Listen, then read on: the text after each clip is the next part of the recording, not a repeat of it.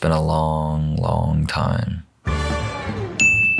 Welcome to Purple Elephant Radio, where we discuss the mindsets, philosophies, and strategies needed to make art and tell stories that make a dent in this era of abundance. This is a show for the unbound creative, the undefinable artist, and the unidentified philosophers. I'm your host, Sean Green.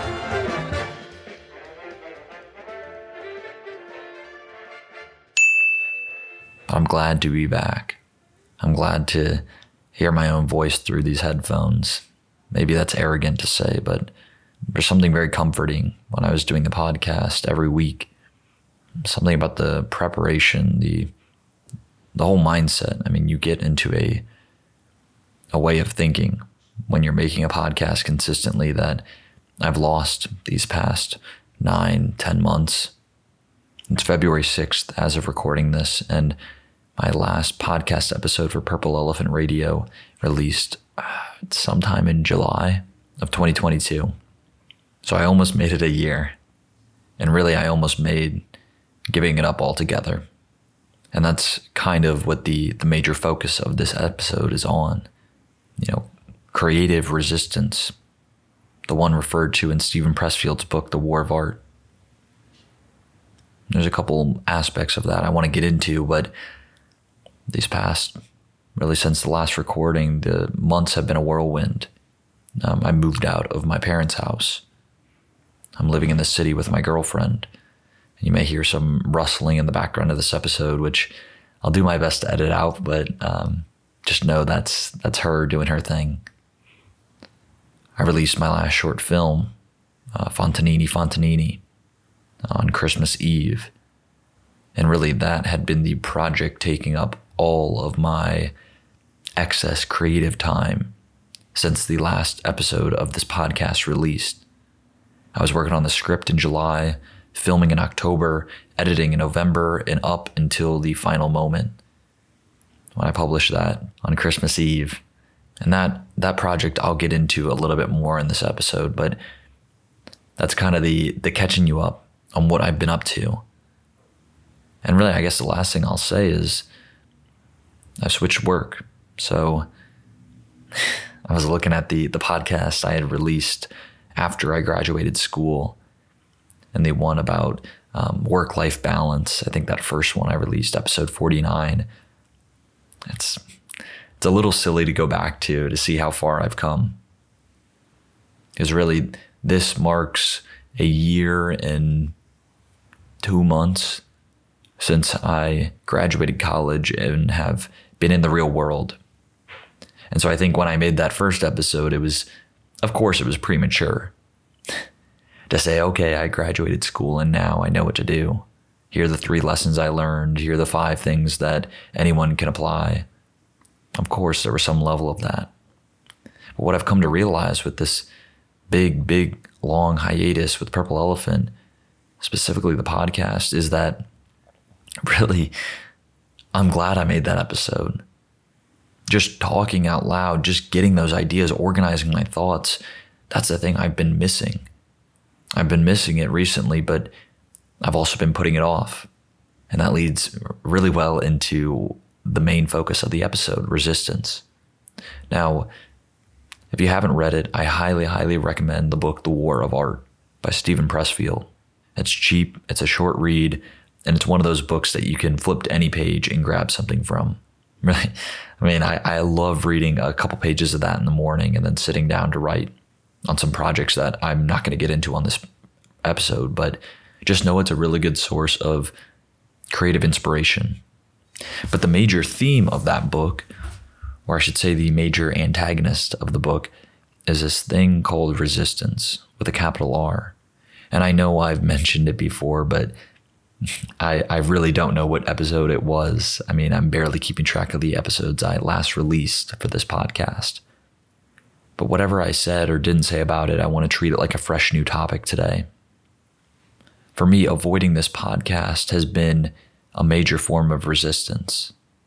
This show, this Purple Elephant Radio, has been, or was, I should say, was the only thing I was sticking to consistently. In addition to some blog writing, but those kind of went hand in hand. And when I let this practice go, really it's been off and on for a while, but I want to say when that final episode released in July, there has been some level of existential disorganization in my life. I feel in many ways like I've lost my hunger, the hunger I used to shout from the rooftops, either on this podcast or the YouTube videos I used to make. That drive feels like I've lost it, but I mean, what I'm hoping to get out of this podcast, what I'm hoping to prove to myself, which I kind of knew in the back of my head all along, was that the act of creating this podcast, the blogs, the the YouTube videos I used to make, and I'm not talking about short films, I'm talking about the Purple Elephant Thoughts. But all those sources of content were not the expressions of my hunger. They were the thing that was making me desire, making me feel hungry. In a way, the act of talking about wanting desire and, and having all these goals, that was a thing that kept me accountable to them. And so I just kind of want to focus on these past, specifically the time since I moved into my new apartment until now three and a half months, basically four months. And what has been going on? It's a question that's been rolling around in my mind, and I don't think I have a perfect answer for that. So, with this episode being about resistance with a capital R, the one referred to in The War of Art by Steven Pressfield, I wanted to break it down into, I guess, three categories of thinking, or really touch on three aspects of that thing, because it is so all encompassing that sometimes I think even just thinking about the word can become a little bit intimidating. So, the first thing I wanted to talk about regarding resistance was this thing that has really dawned upon me recently, and it's called the creative progress trap. And I honestly don't think this was referred to in the book. I'm sure other people experienced this, but I have not really seen this idea anywhere. The creative progress trap is this essentially doing just enough, creatively speaking, whether that's writing, making music, um, you know, recording yourself, making content like this, doing just enough to convince yourself that you are that identity of the artist, the writer, the podcaster, but really not taking it seriously. Really, if you're being honest with yourself, it's just a form of half-assing it, just with just enough proof to deny the fact that you were no longer that identity or never were. So, when it comes to writing, for me, I was consistently blogging every day. I've stopped that habit. But when I was kind of half doing it every day, and then, you know, maybe I'll take a week off, maybe I'll take a couple days off. When I was blogging every so often and kind of letting the habit fall by the wayside, I was still convinced I was a blogger. And I was convinced I was a blogger up until I completely stopped doing it, which really came about as a result of writing the Purple Elephant artist book and just focusing on that. So it wasn't like I let it go for no good reason, but I still did let it go. And by the time I published that book, The Purple Elephant Artist, I couldn't say, okay, I'm still a blogger because I wasn't freaking blogging anymore. And the same thing happened with Purple Elephant Radio. For this current slash past season, season five, I sporadically posted five or six episodes and in that whole span of time, I still considered myself a podcaster. I didn't want to let this skill that I had learned, the skill of converting complicated ideas and, and bringing them vocally to you, I didn't want to let it go.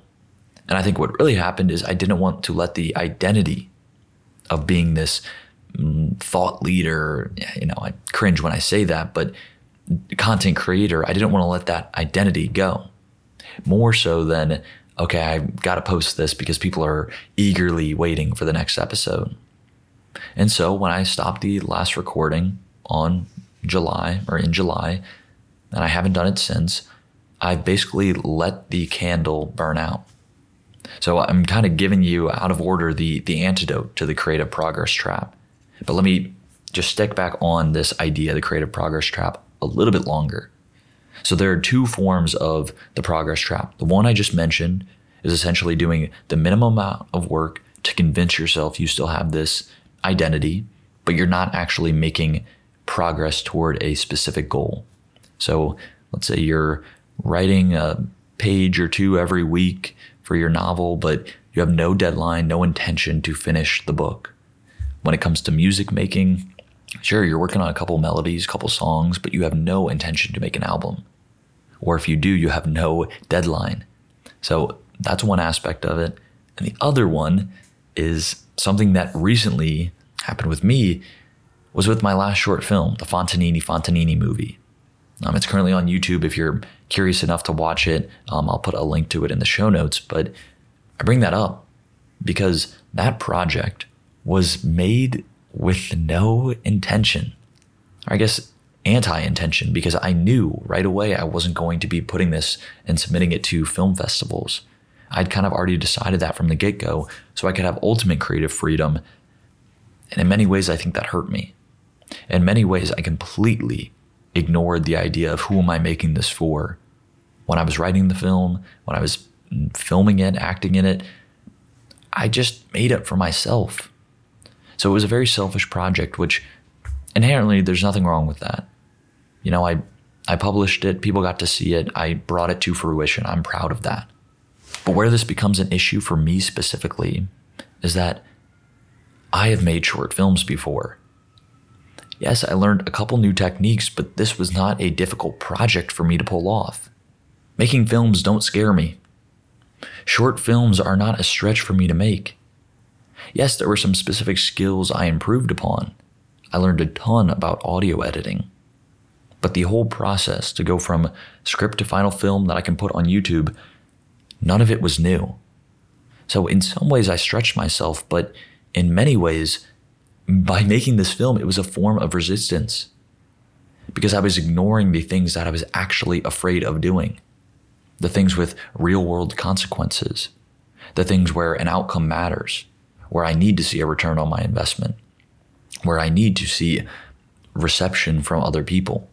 And so, in making that film and calling it art, I could easily say, oh, you didn't like the film? You don't get it. No one understands my my headspace, so it's only unique to me. And if you don't like it, you're wrong. Do you hear the resistance and the thoughts that I mean, I guess it was a little bit unconscious that I was having these, but now that I've released the film and I'm able to reflect on it, that was what was going on. I was keeping myself in this little bubble of the thing I knew how to do and knew how to do it well, and ignoring the, the real world things, creating my own business, taking what I learned with videography and expanding that into something I can sustain myself without having to have another job. I've been ignoring all those things. So that is another form of the creative progress trap. And to summarize it very, very simply, it is taking the skill you already know and know how to do it well and spending all your effing time doing that because it's easy, because you don't have to stretch yourself, but you're still the artist because you are making a film, you are working on your album, you are doing this type of thing. But if you're being honest with yourself as the artist or the writer, you know when you're stretching yourself and you know when you're doing the same old shit, but just a little bit different. And I want to be very clear. I'm I may be repeating this a lot, but I'm proud of the film. I'm proud of the people who worked on it. It was fun to make. I have really good memories from that film, but it doesn't change the fact that it was a form of resistance. So that's one aspect of the resistance that I wanted to talk about today the creative progress trap. The next aspect I wanted to talk about, and this is very, very relevant to me these past, really since I moved into my new apartment from November to now, is this idea of perfection. When we moved into the apartment, my girlfriend and I, I had this vision. I still kind of have this vision of creating a perfect office space where I'm able to, you know, record myself and make content again and do podcasts. And you know what? Hell, I'll do a daily blog again and I'll do all these things and work a full time job. And it never happened. I'm three months in Yes, I have a desk. Yes, I'm recording this, but no, it is not what I originally envisioned.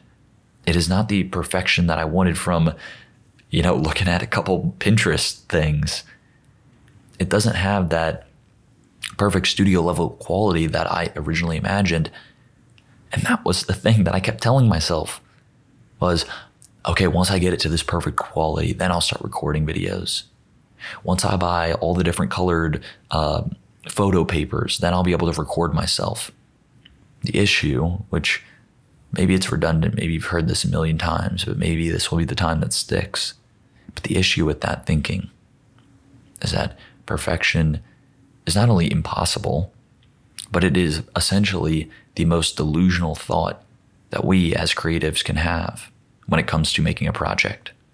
The mindset of once all my ducks are in a row, then I'll start working on it. Oh, and when I'm gonna when am I going to organize everything? Oh yeah, I'll do it tomorrow. And that thought goes on loop for three months and counting. I refer to this as kind of a perfection mindset, but there are a lot of nuances to it. Perfection doesn't always look like, well, something that we could admit to ourselves is perfection. More likely, it's something along the lines of, oh, I've got a big stack of books sitting on my desk and I can't start writing until I clear off that space. So we almost box in this idea of perfection and call it something else, call it reorganizing, call it buying that one thing, but really, any of those things of avoiding doing the work, in this case, it's recording the podcast. In your case, it may be sitting down at a Google Doc and typing the fucking story or recording the fucking song, not doodling new thoughts in your notebook, but recording it. Things like that oftentimes will get held up by those mini perfection ideals. Yeah, what's the best way to put that? Mini perfection? boxed in perfection. I like that, boxed in perfection. So we don't say the world has to be perfect. We just say that one aspect has to be perfect before I start. And we usually have four or five of those things. So I mentioned the wanting my space to look like a perfect studio, but I have a couple more of those things. I mean, this is a silly example, but I remember I was convinced that, okay, I'm not going to go to the gym until I have a new duffel bag to carry my gym clothes. I mean, I got the duffel bag, but I'm saying it applies in a lot of areas of life.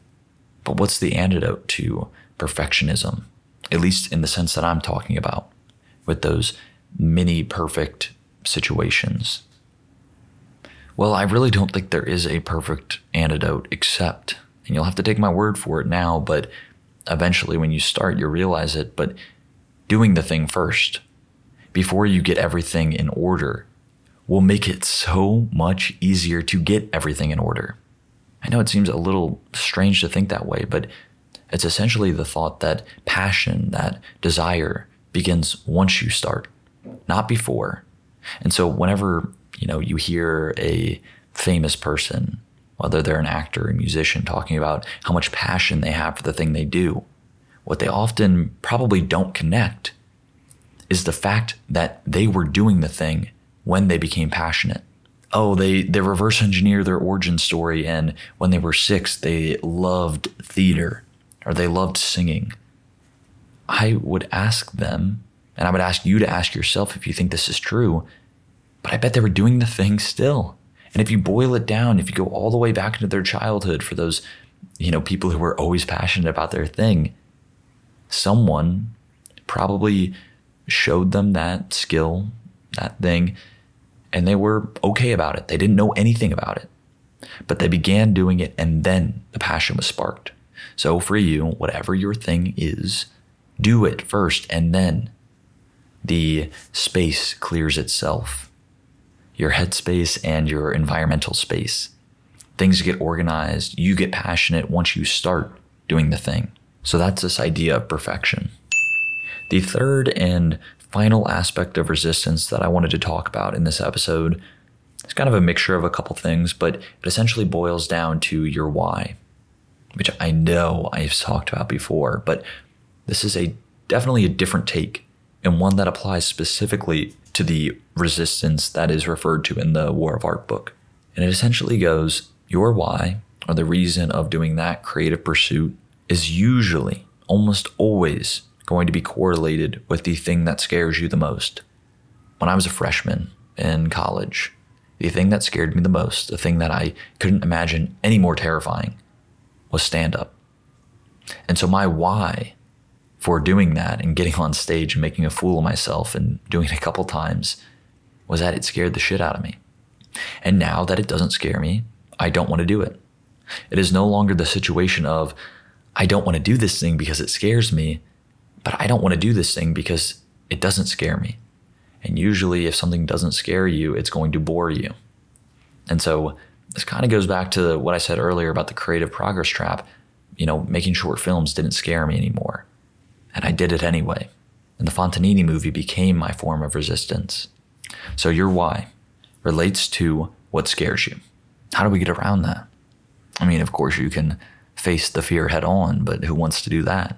Wouldn't you rather just listen to a podcast about someone talking about overcoming fear? Yeah, I know I do. I know I prefer that. I know I prefer reading 10,000 things about how to overcome fear than actually do the thing. I know I will take reading books, listening to podcasts, watching YouTube videos, watching movies any day over the week if it means I don't have to take action. And that has been my major issue. And the reason it's taken me this long to sit down and record another episode of Purple Elephant Radio. And so, my closing note, my antidote to doing the thing that scares you, doing all this, making, taking action, not deluding yourself that the thing you thought was the creative project is actually not because it doesn't scare you anymore. My antidote to all of this is action pronto. Action immediately. Do the thing right now. No, I did not want to record this podcast episode today. No, I don't even have a script typed out. That's what I normally require of myself before I sit down and record it. But it's been too fucking long. This has been me overcoming my resistance to this podcast. I will see you soon and probably on video. Thanks for listening.